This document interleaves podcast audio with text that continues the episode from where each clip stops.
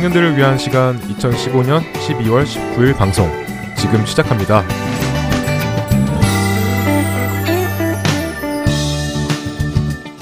애청자 여러분 안녕하세요. 진행의 박영규입니다. 안녕하세요. 정다은입니다. 안녕하세요. 민경훈입니다. 네, 계속해서 주안의 하나 5부 연말 특집 방송을 함께하고 계십니다. 병원자매 주안의 하나 5부가 생긴 지 얼마나 됐는지 아세요? 그럼요. 알고 있죠. 2년 되었잖아요. 그렇죠? 네, 그렇죠. 이 주안의 하나 5부는 청년들의 영적 성장을 위해서 기획되었는데요. 청년분들 이외에도 많은 분들이 애청해주고 계시다는 것을 설문지를 통해서 알 수 있었습니다. 네, 그리고 저희 나이 또래의 자녀들을 두신 부모님들께서 많은 도움을 받고 계시다고 합니다. 아, 정말요? 어떤 도움을 받고 계시다고 하시던가요? 네, 청년의 나이대에 있는 자녀분들이 겪고 있는 신앙 고민이나 생각을 알 수 있어서 어, 자녀들과 신앙적인 공감대를 만들어 나갈 수 있는 도움을 받고 계신다고 합니다. 네, 그렇죠. 용규 형제와 다한 자매가 나누는 이야기들도 많이 공감이 되고요. 그 전에 방송되었던 고민 있어요와 주님 이 사람인가요? 라는 프로그램을 통해서 청년들이 현재 가지고 있는 고민들을 나눌 수 있었습니다. 지금 방송되고 있는 Power of Gospel 또한 복음의 본질을 나눌 수 있는 유익한 프로그램이죠. 네, 그리고 지금 이 시간에는 현재 5부 프로그램들을 진행하고 계시는 분들을 모셔보려고 합니다. 저희는 찬양 후에 뵙겠습니다. 첫 찬양입니다. 천사 찬송하기를.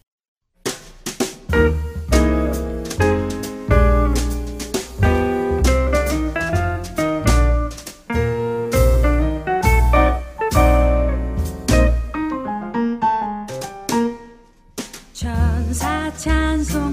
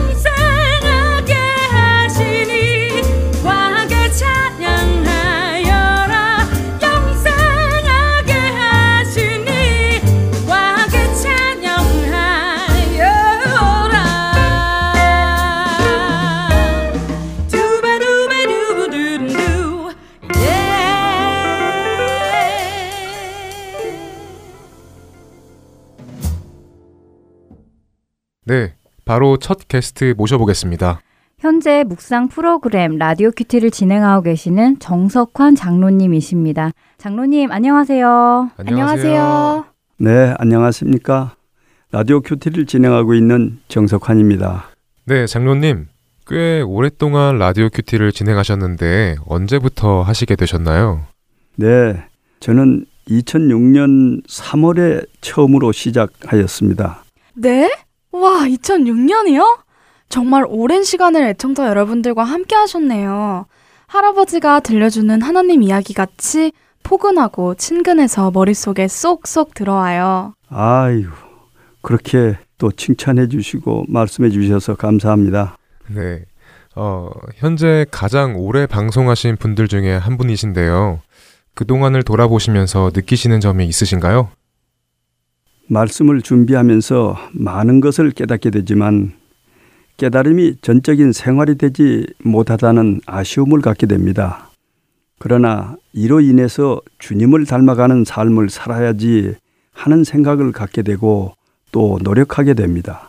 네, 정말 감사합니다. 앞으로도 저희에게 이야기 계속 들려주시기를 바랍니다. 장로님, 애청자분들에게 연말 인사 부탁드릴게요. 사랑하는 청취자 여러분, 항상 하나님 말씀 속에 기도하고 감사하고 예배드림의 생활이 성공하시는 한 해 되시기를 원합니다. 네, 진심으로 그런 한 해가 되기를 바랍니다. 장로님, 오늘 나와주셔서 감사합니다. 네, 감사합니다. 안녕히 계십시오. 네, 감사합니다. 안녕히 가세요. 안녕히 가세요. 그럼 라디오 큐티 듣고 오겠습니다.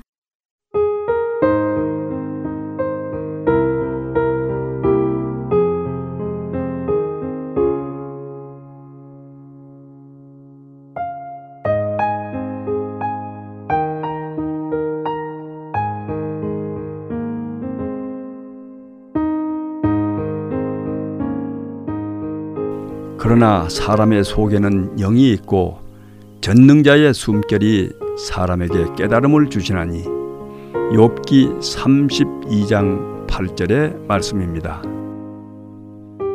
미국 최첨단 과학의 산지 휴스턴 기지에는 4천여 명의 뛰어난 과학자가 근무하고 있는데 이들 중 95%가 그리스도인이라는 사실을 아십니까?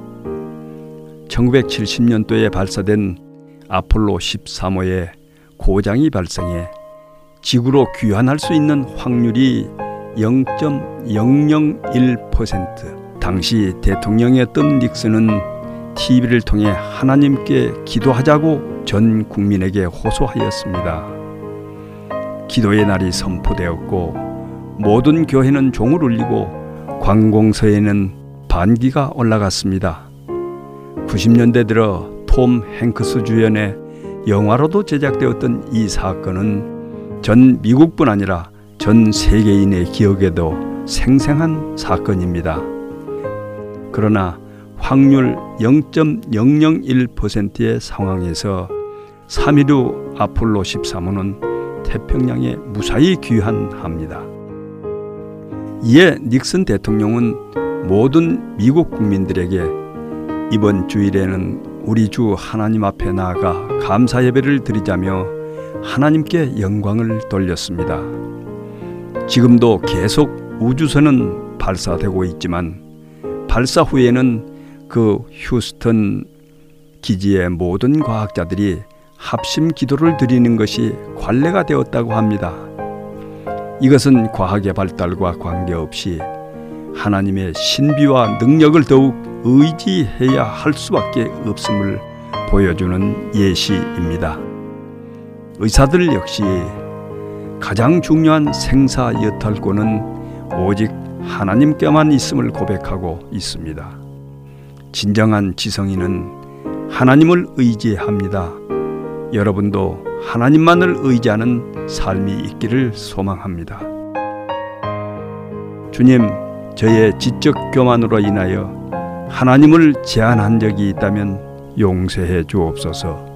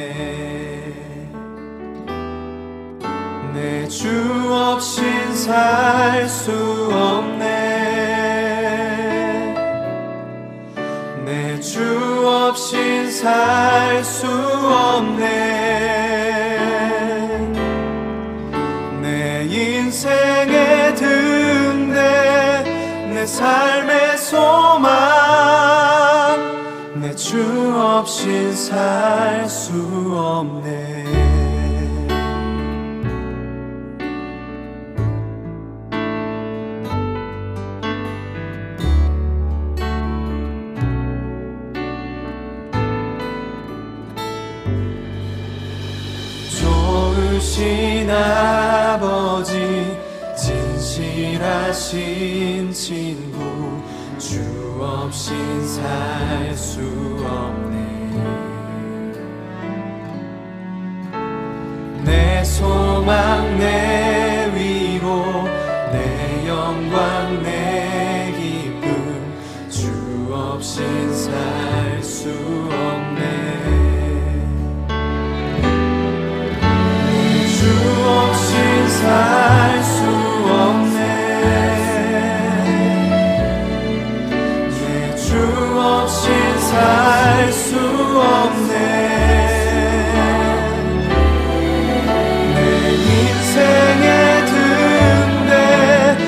삶의 소망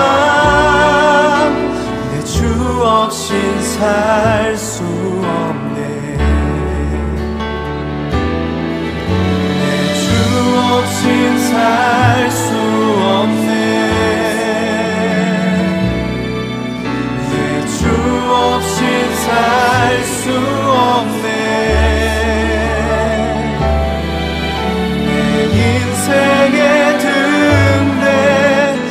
삶의 소망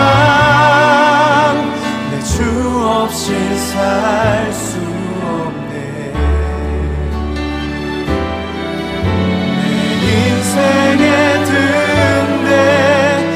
삶의 소망. 주 없인 살수 없네.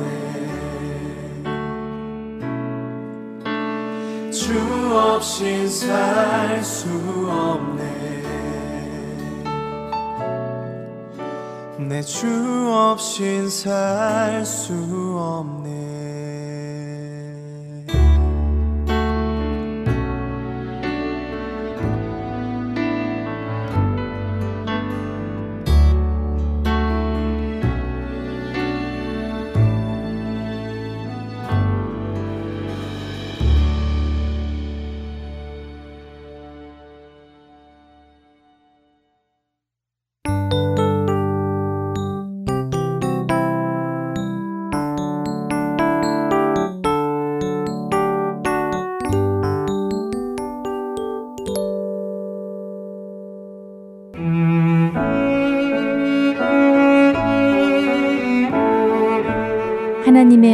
양으로 죽으시기 위해 이 땅에 오신 예수님의 탄생을 기억하는 시즌입니다.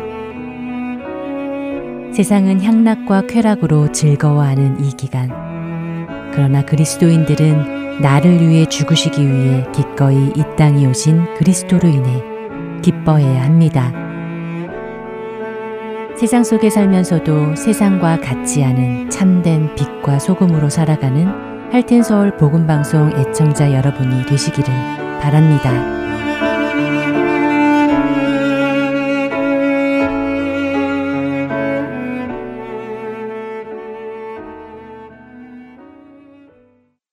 네, 정석환 장로님의 묵상 프로그램 라디오 큐티 잘 들으셨죠? 이렇게 장로님과 같이 오랜 세월 동안 복음 방송에 동참해 주신 분들도 계시고요. 이번에부터 동참해 주신 분들도 계십니다. 네, 새로이 동참해주신 분들 중에서는 올해 초에 나는 찬양하리라 그리고 지금 Power of Gospel을 진행해주고 계시는 송민우 목사님이 계시죠. 네, 현재 아리조나 등대 장로교회에서 담임 목사로 섬기고 계시는 송민우 목사님 모셔보겠습니다. 목사님, 안녕하세요. 네, 안녕하세요. 송민우 목사입니다. 네, 반갑습니다, 목사님. Power of Gospel 너무 잘 듣고 있습니다. 복음의 본질을 가감없이 전해주고 계시는데요. 목사님께서는 이 방송을 통하여 듣는 청취자분들이 무엇을 느끼고 배우기를 원하세요? 네, 어, 복음은 우리를 사망에서 또 절망에서 구원하는 능력이고 그리고 우리의 삶을 완전히 바꾸어 놓는 능력입니다.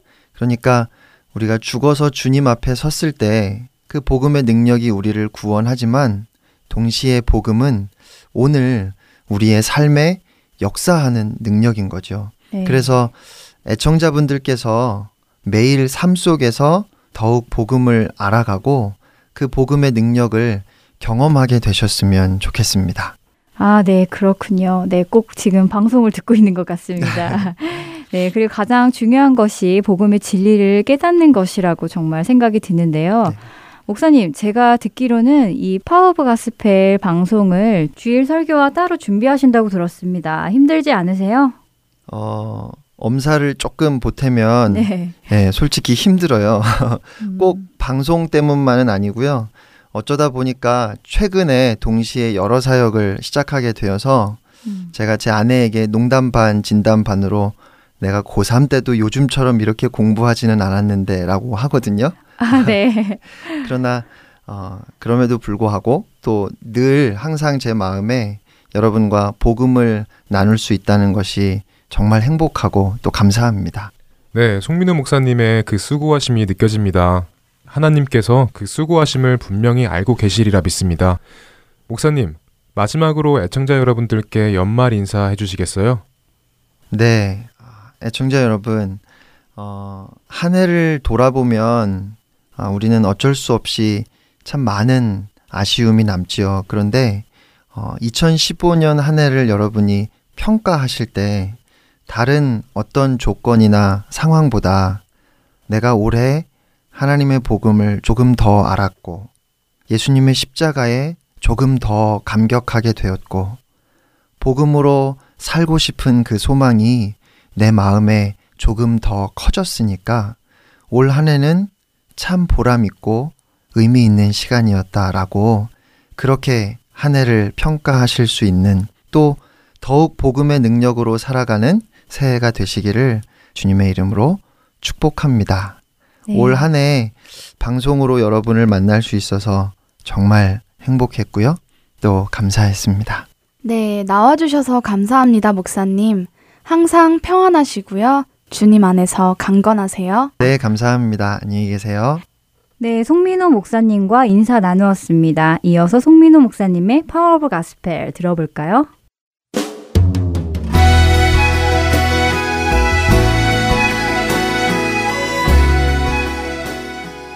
고린도전서 10장 31절로 33절 말씀을 제가 읽겠습니다. 하나님의 말씀입니다. 그런즉 너희가 먹든지 마시든지 무엇을 하든지 다 하나님의 영광을 위하여 하라. 유대인에게나 헬라인에게나 하나님의 교회에나 거치는 자가 되지 말고 나와 같이 모든 일에 모든 사람을 기쁘게 하여 자신의 유익을 구하지 아니하고 많은 사람의 유익을 구하여 그들로 구원을 받게 하라. 아멘. 여러분, 왜 사세요? 무엇을 위해 사십니까? 여러분의 삶의 목적은 무엇입니까?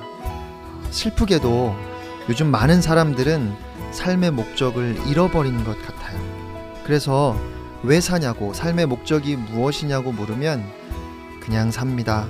심지어는 죽지 못해 산다고 말하는 사람들도 많습니다.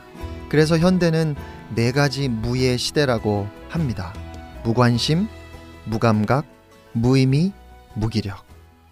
그러나 왜 사는지 아무런 목적도 의미도 없이 살아가는 것만큼 슬픈 일도 없을 겁니다. 저는 여전히 많은 사람들이 삶의 목적을 찾기 위해 고민한다고 믿습니다. 무엇을 위해 살아야 하는지, 어떻게 살아야 하는지, 그런데 방금 읽은 고린도전서 10장 31절 말씀을 보면 아주 명확하게 그 답이 나와 있습니다. 먹든지 마시든지 무엇을 하든지 하나님의 영광을 위하여 하라. 이 말씀은 어려운 말씀인 것 같아요. 이해하는 것도 쉽지 않고 그 말씀대로 사는 것은 더 어렵습니다.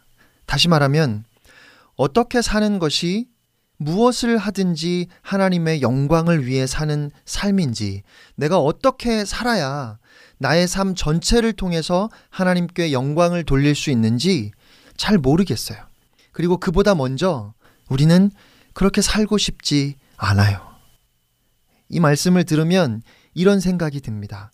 무엇을 하든지 하나님의 영광을 위해서 아, 그러면 이제 나의 행복은 끝났구나. 내가 하고 싶은 것 아무것도 못하는 거잖아요. 그래서 우리는 이 말씀이 참 부담스럽습니다.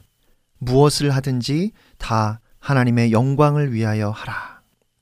어떤 단어를 이해하는데 좋은 방법 중에 하나는 반대말을 생각해 보는 겁니다. 여러분, 하나님의 영광의 반대말은 무엇일까요? 하나님의 안 영광? 어렸을 때 우리는 모든 단어에 안자를 붙이면 반대말이라고 생각하지요?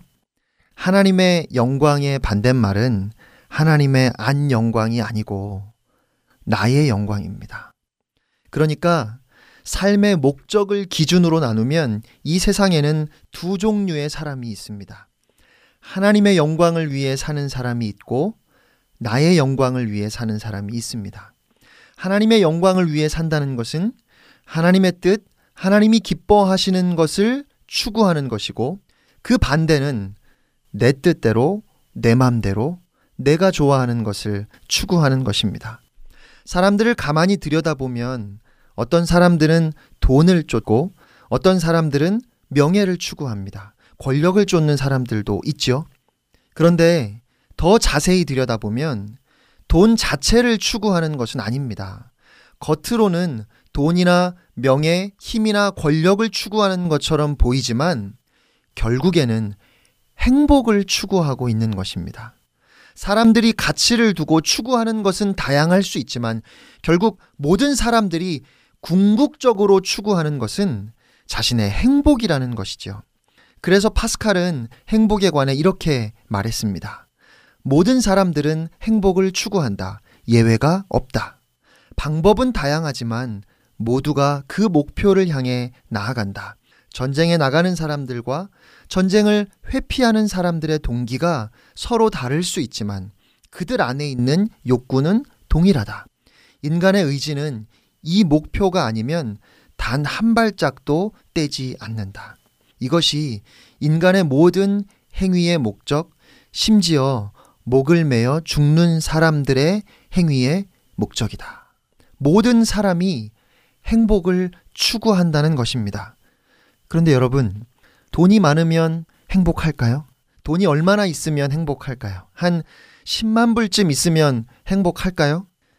목사님, 너무 적은 거 아닙니까? 예, 죄송합니다. 그런데 저는 아직 10만 불도 본 적이 없어요.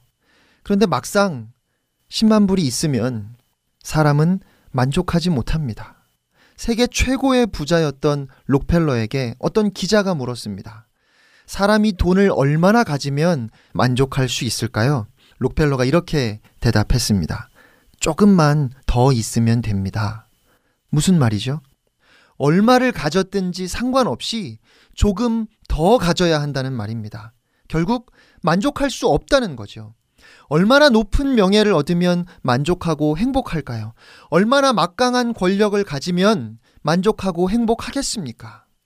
인간의 욕심은 끝이 없고 아무리 많은 것을 가져도 결코 만족하거나 행복할 수 없습니다. 이것은 아주 본질적인 문제입니다.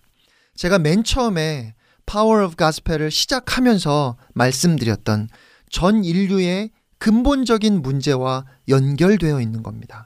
하나님께서 사람을 지으시고 에덴 동산에 살게 하시면서 하나님은 우리에게 행복하고 만족스러운 삶을 주셨습니다. 그런데 여러분이 잘 아시는 것처럼 뱀이 인간을 유혹했지요. 하나님께서 사람을 제한하고 부당하게 대하신다는 생각을 심었습니다.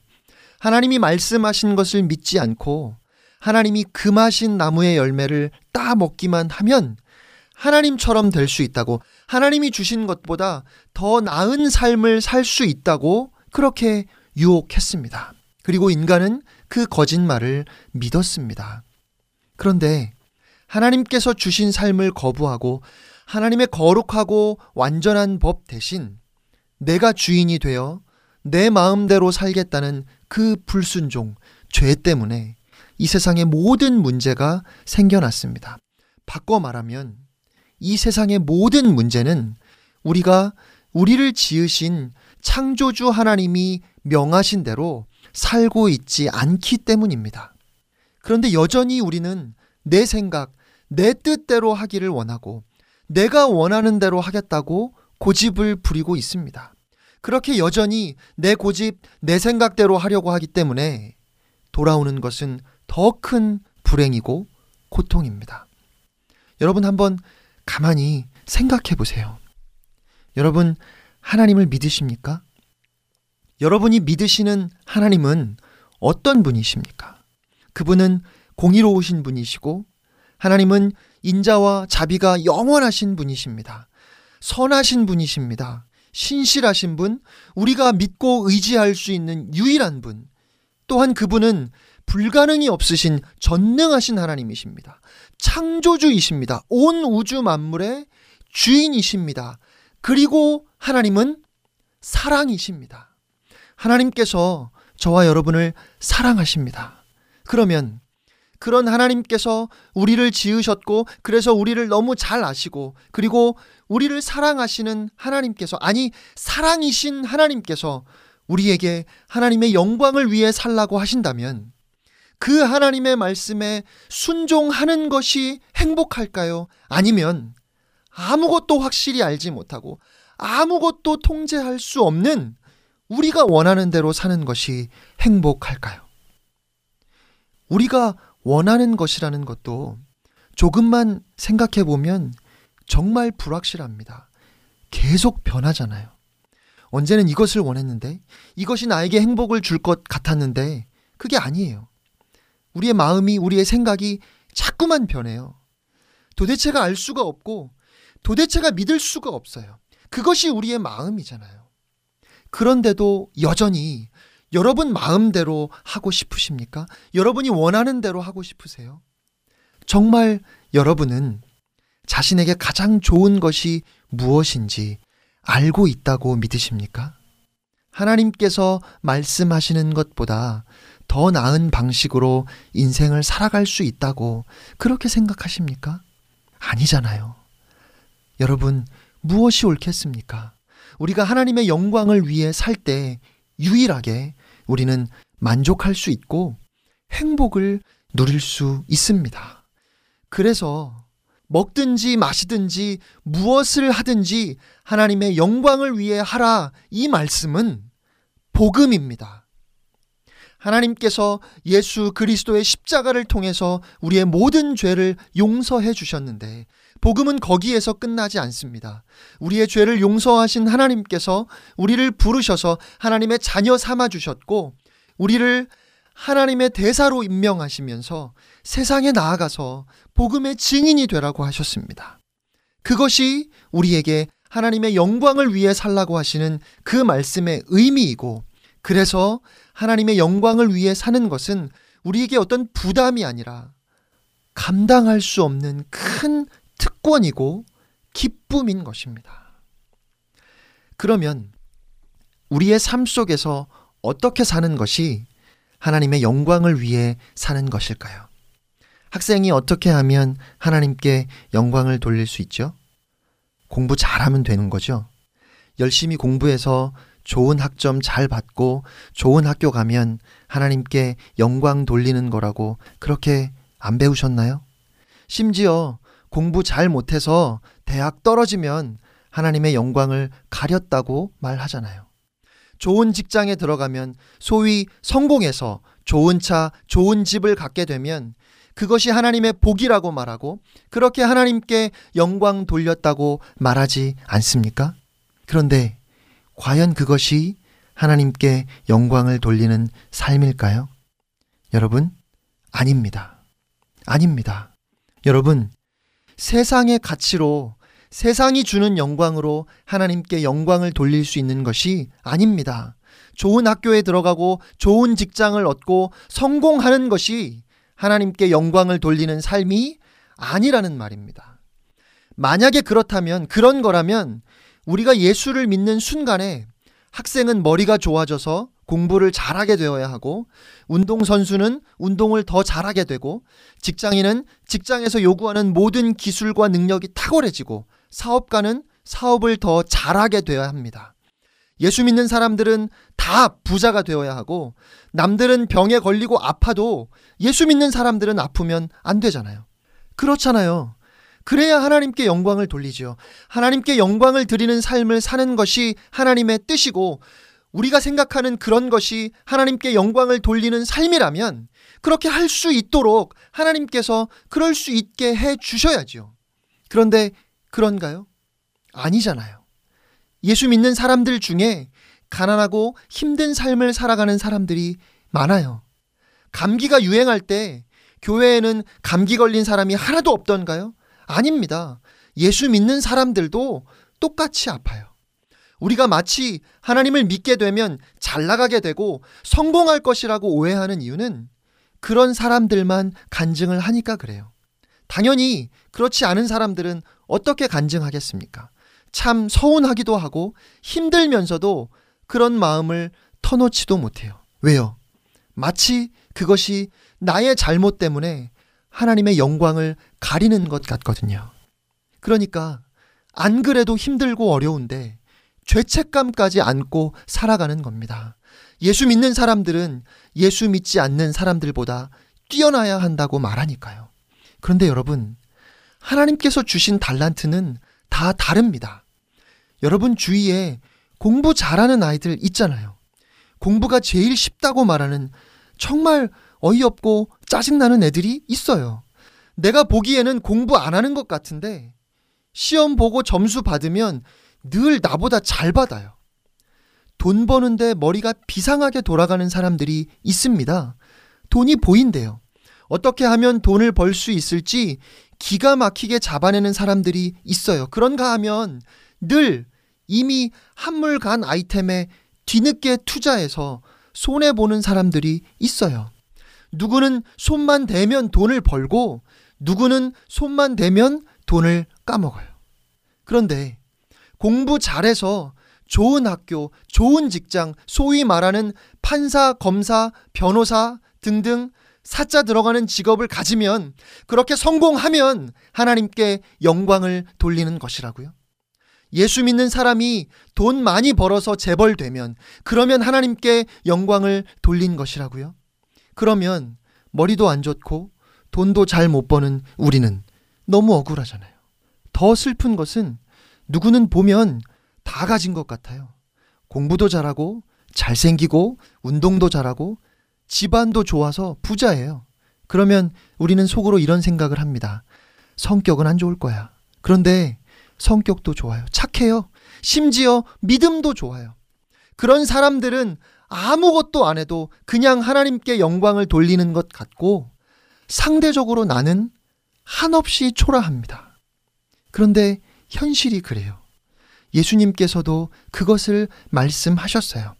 마태복음 25장에 여러분이 잘 아시는 달란트 비유가 있습니다.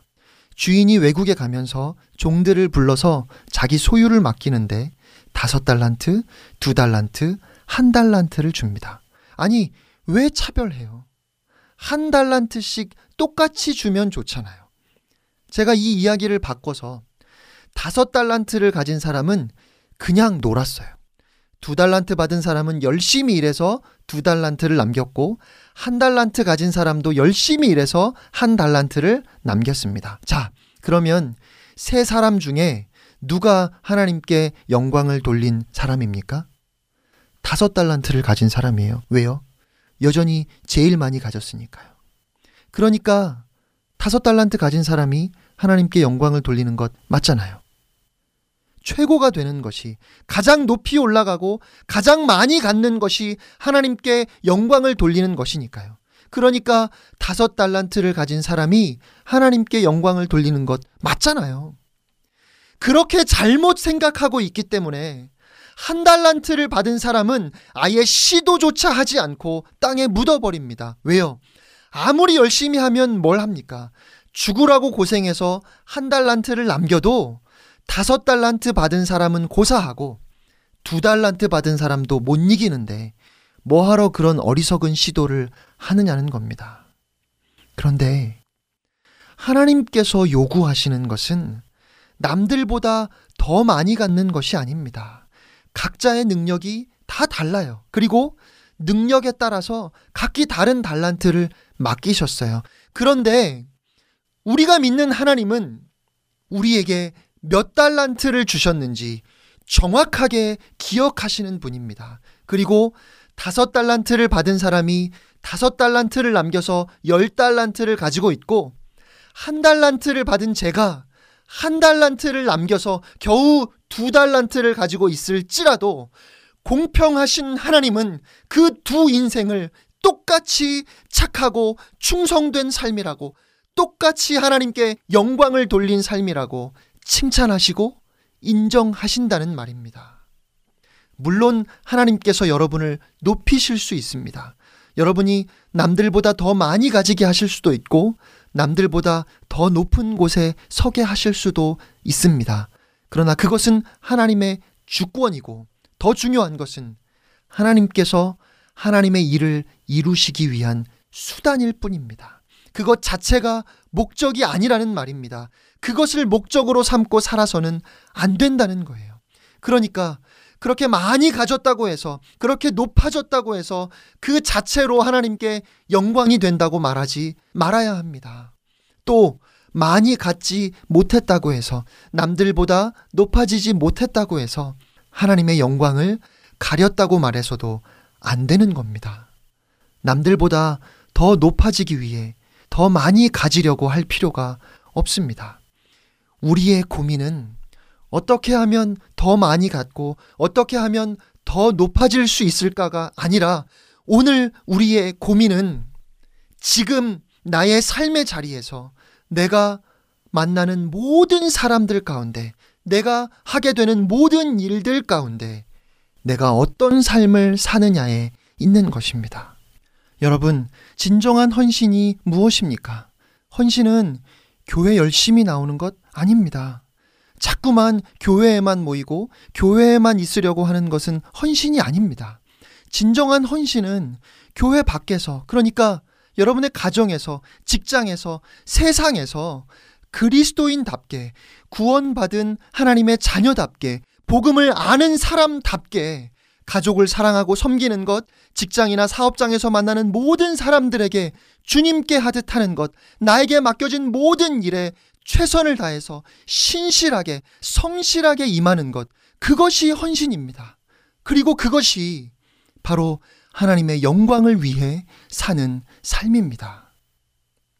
우리가 우리의 삶의 모델로 삼을 수 있는 유일한 분, 그분은 예수 그리스도입니다.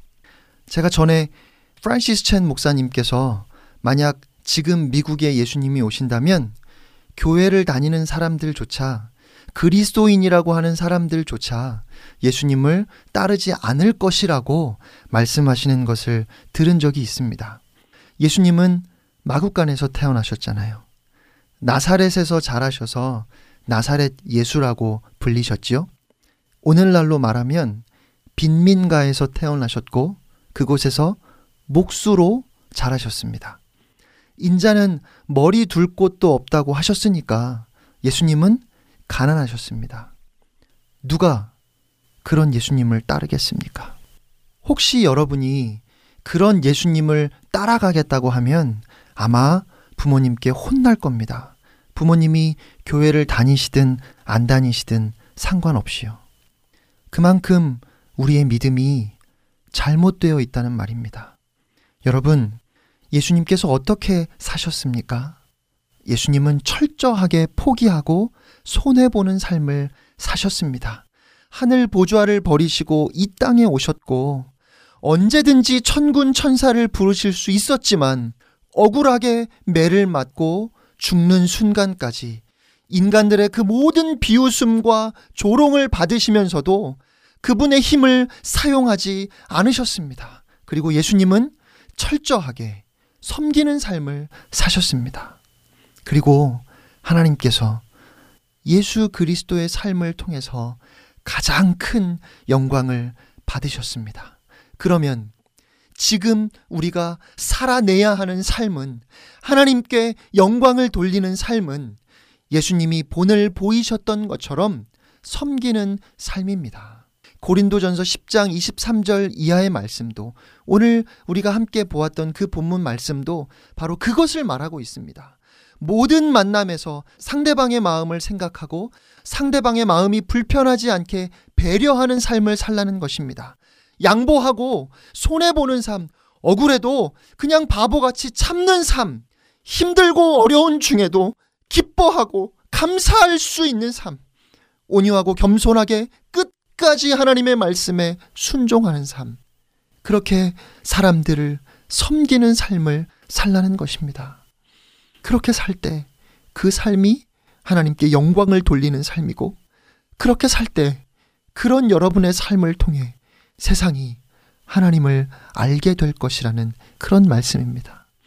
목사님, 어떻게 그렇게 살 수 있어요? 네, 못하지요.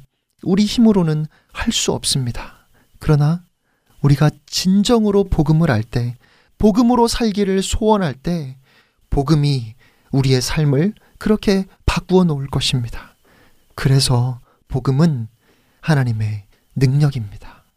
41살에 최연소로 국제 로잔 운동 총재로 선출되었던 아, 마이클 오 목사님이 나는 아무것도 아닙니다. 라는 책에서 이런 말씀을 하셨습니다.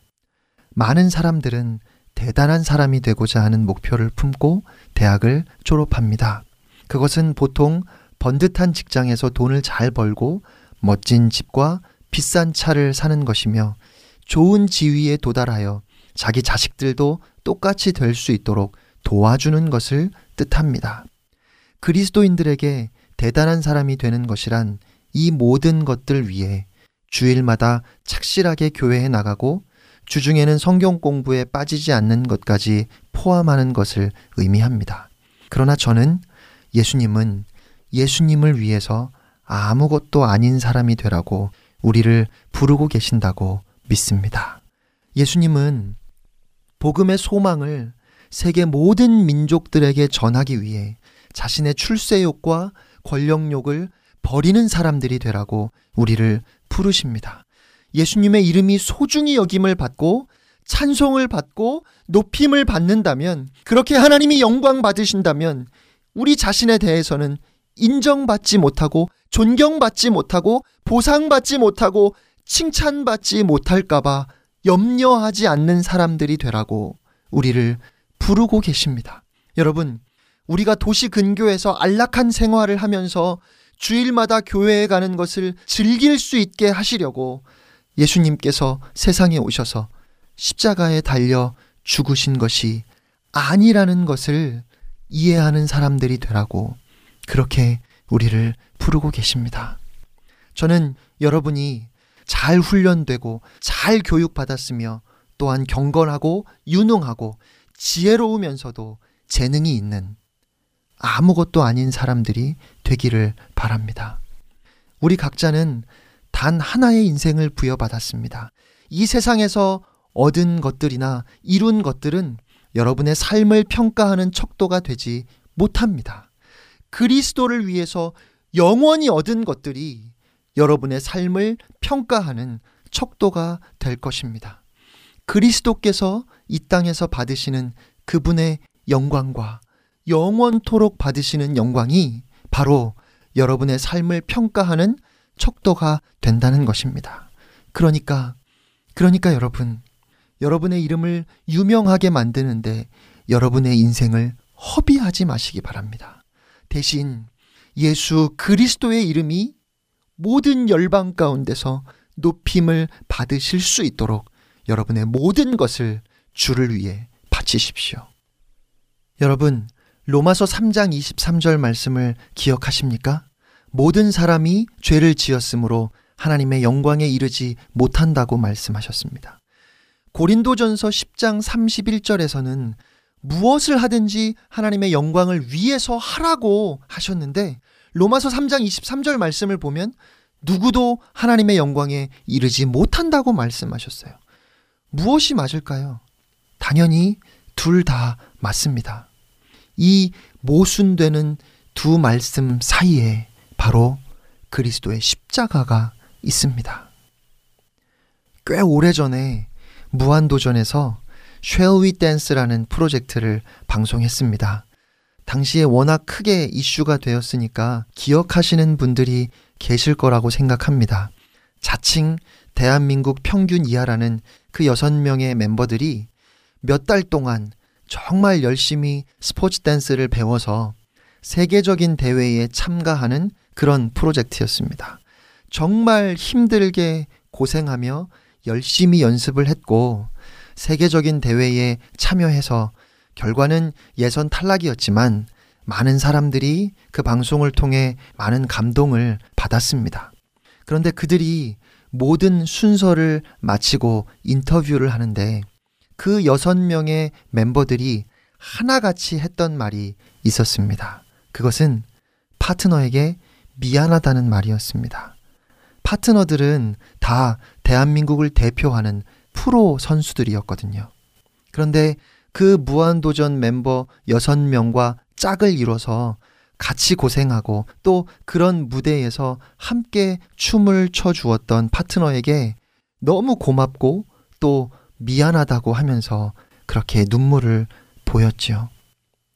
저는 오늘 하나님의 영광을 위해 살라고 부르시는 그 부르심이 이와 같다고 생각합니다.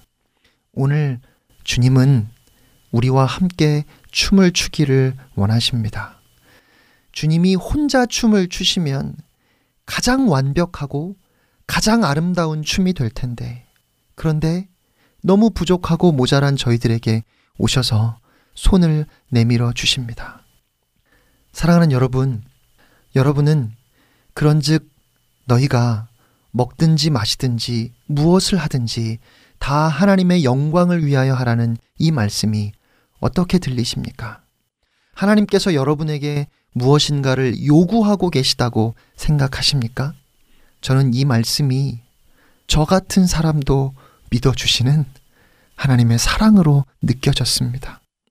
제가 무엇을 한들 그것이 하나님께 영광이 되겠습니까?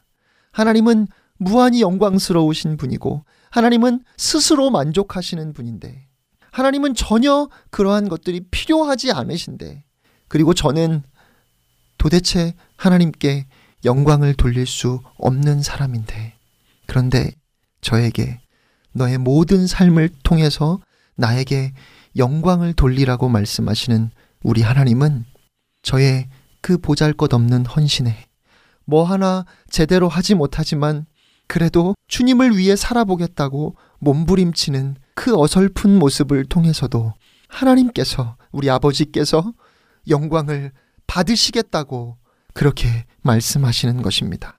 그것이 하나님께 영광이 된다고 오늘 우리에게 말씀하시는 것입니다. 우리가 믿는 하나님은 그런 분이십니다. 우리의 작은 헌신에도 기뻐하시고 내가 너를 통하여 영광을 받았다고 칭찬해 주시고 격려해 주십니다.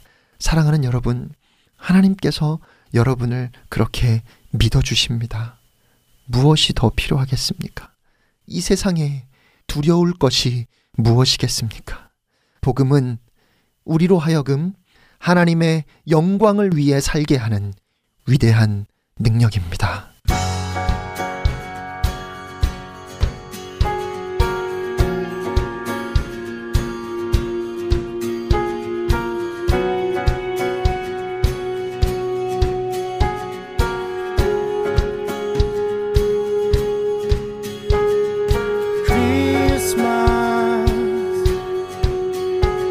예수 그리스도.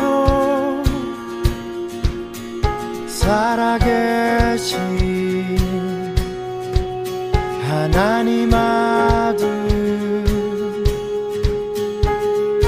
크리스마스 메시아.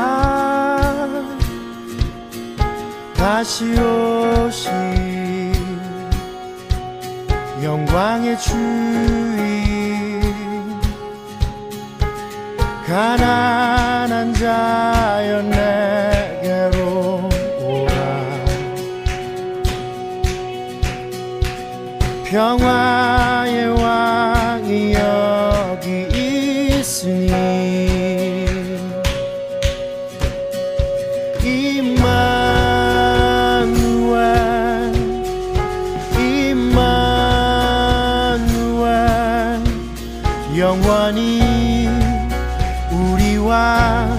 함께 하시네.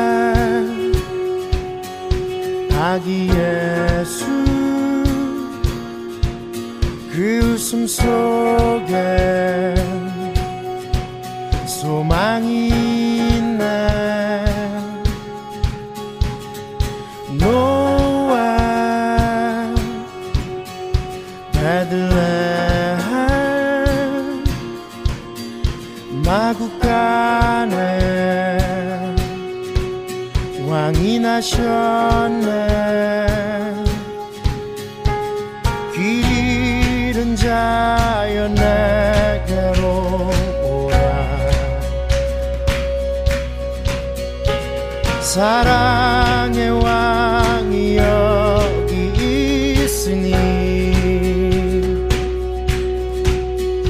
이만우엘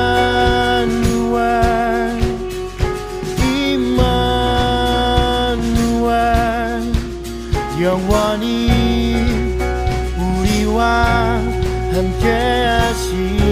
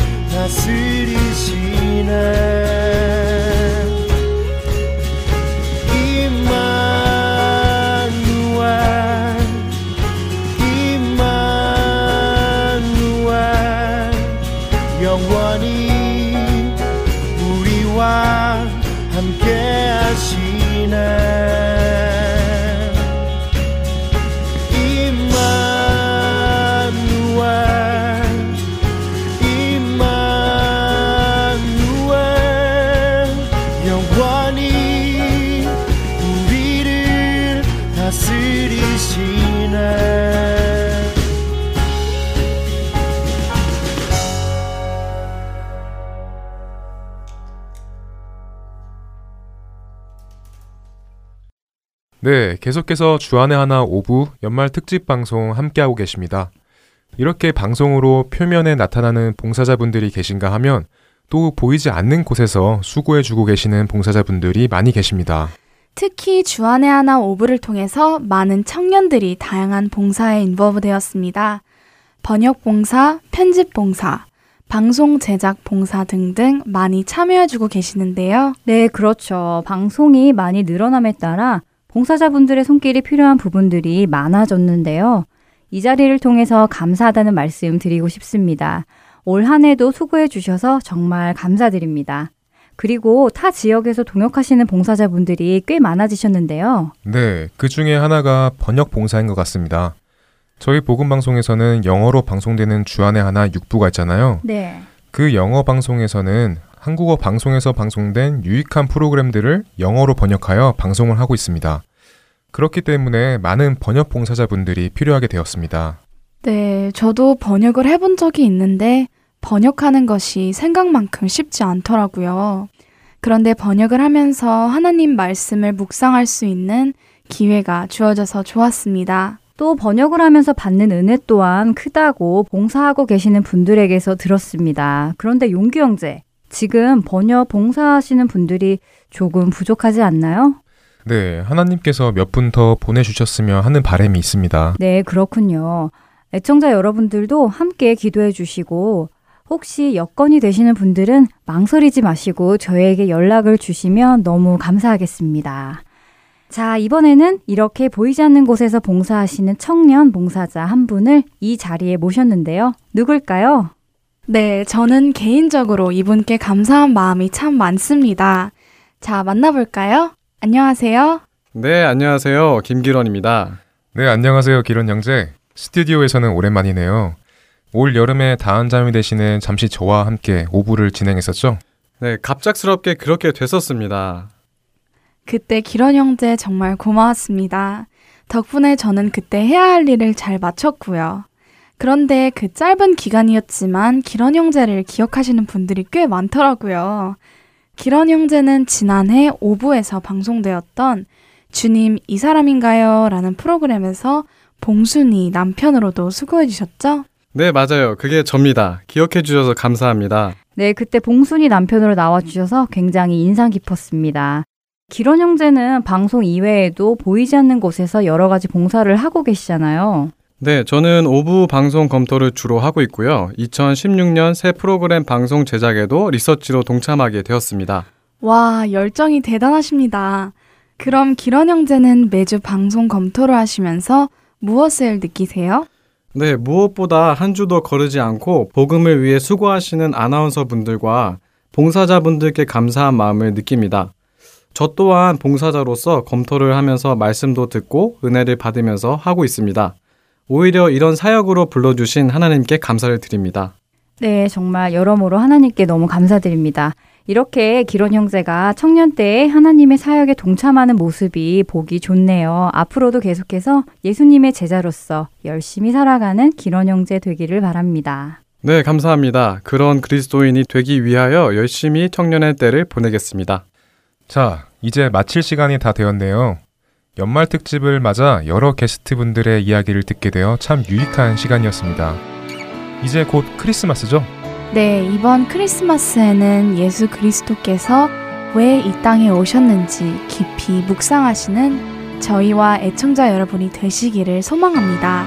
네, 저희는 다음 주 이 시간에 다시 만나 뵙겠습니다. 오늘도 주님 오시는 그날만을 바라보며 청년들을 위한 주안의 하나 오부 여기에서 마치겠습니다. 애청자 여러분, 메리 크리스마스! 거룩한 밤 하늘의 큰 별이 양떼를 지키던 목자들에게 큰 기쁨의 소식을 전해내 온 세상 알도록 작은 마을 베들레헴에서 아기 예수님 탄생했으니 가장 큰 왕이 나셨다네. 예수는 마랑의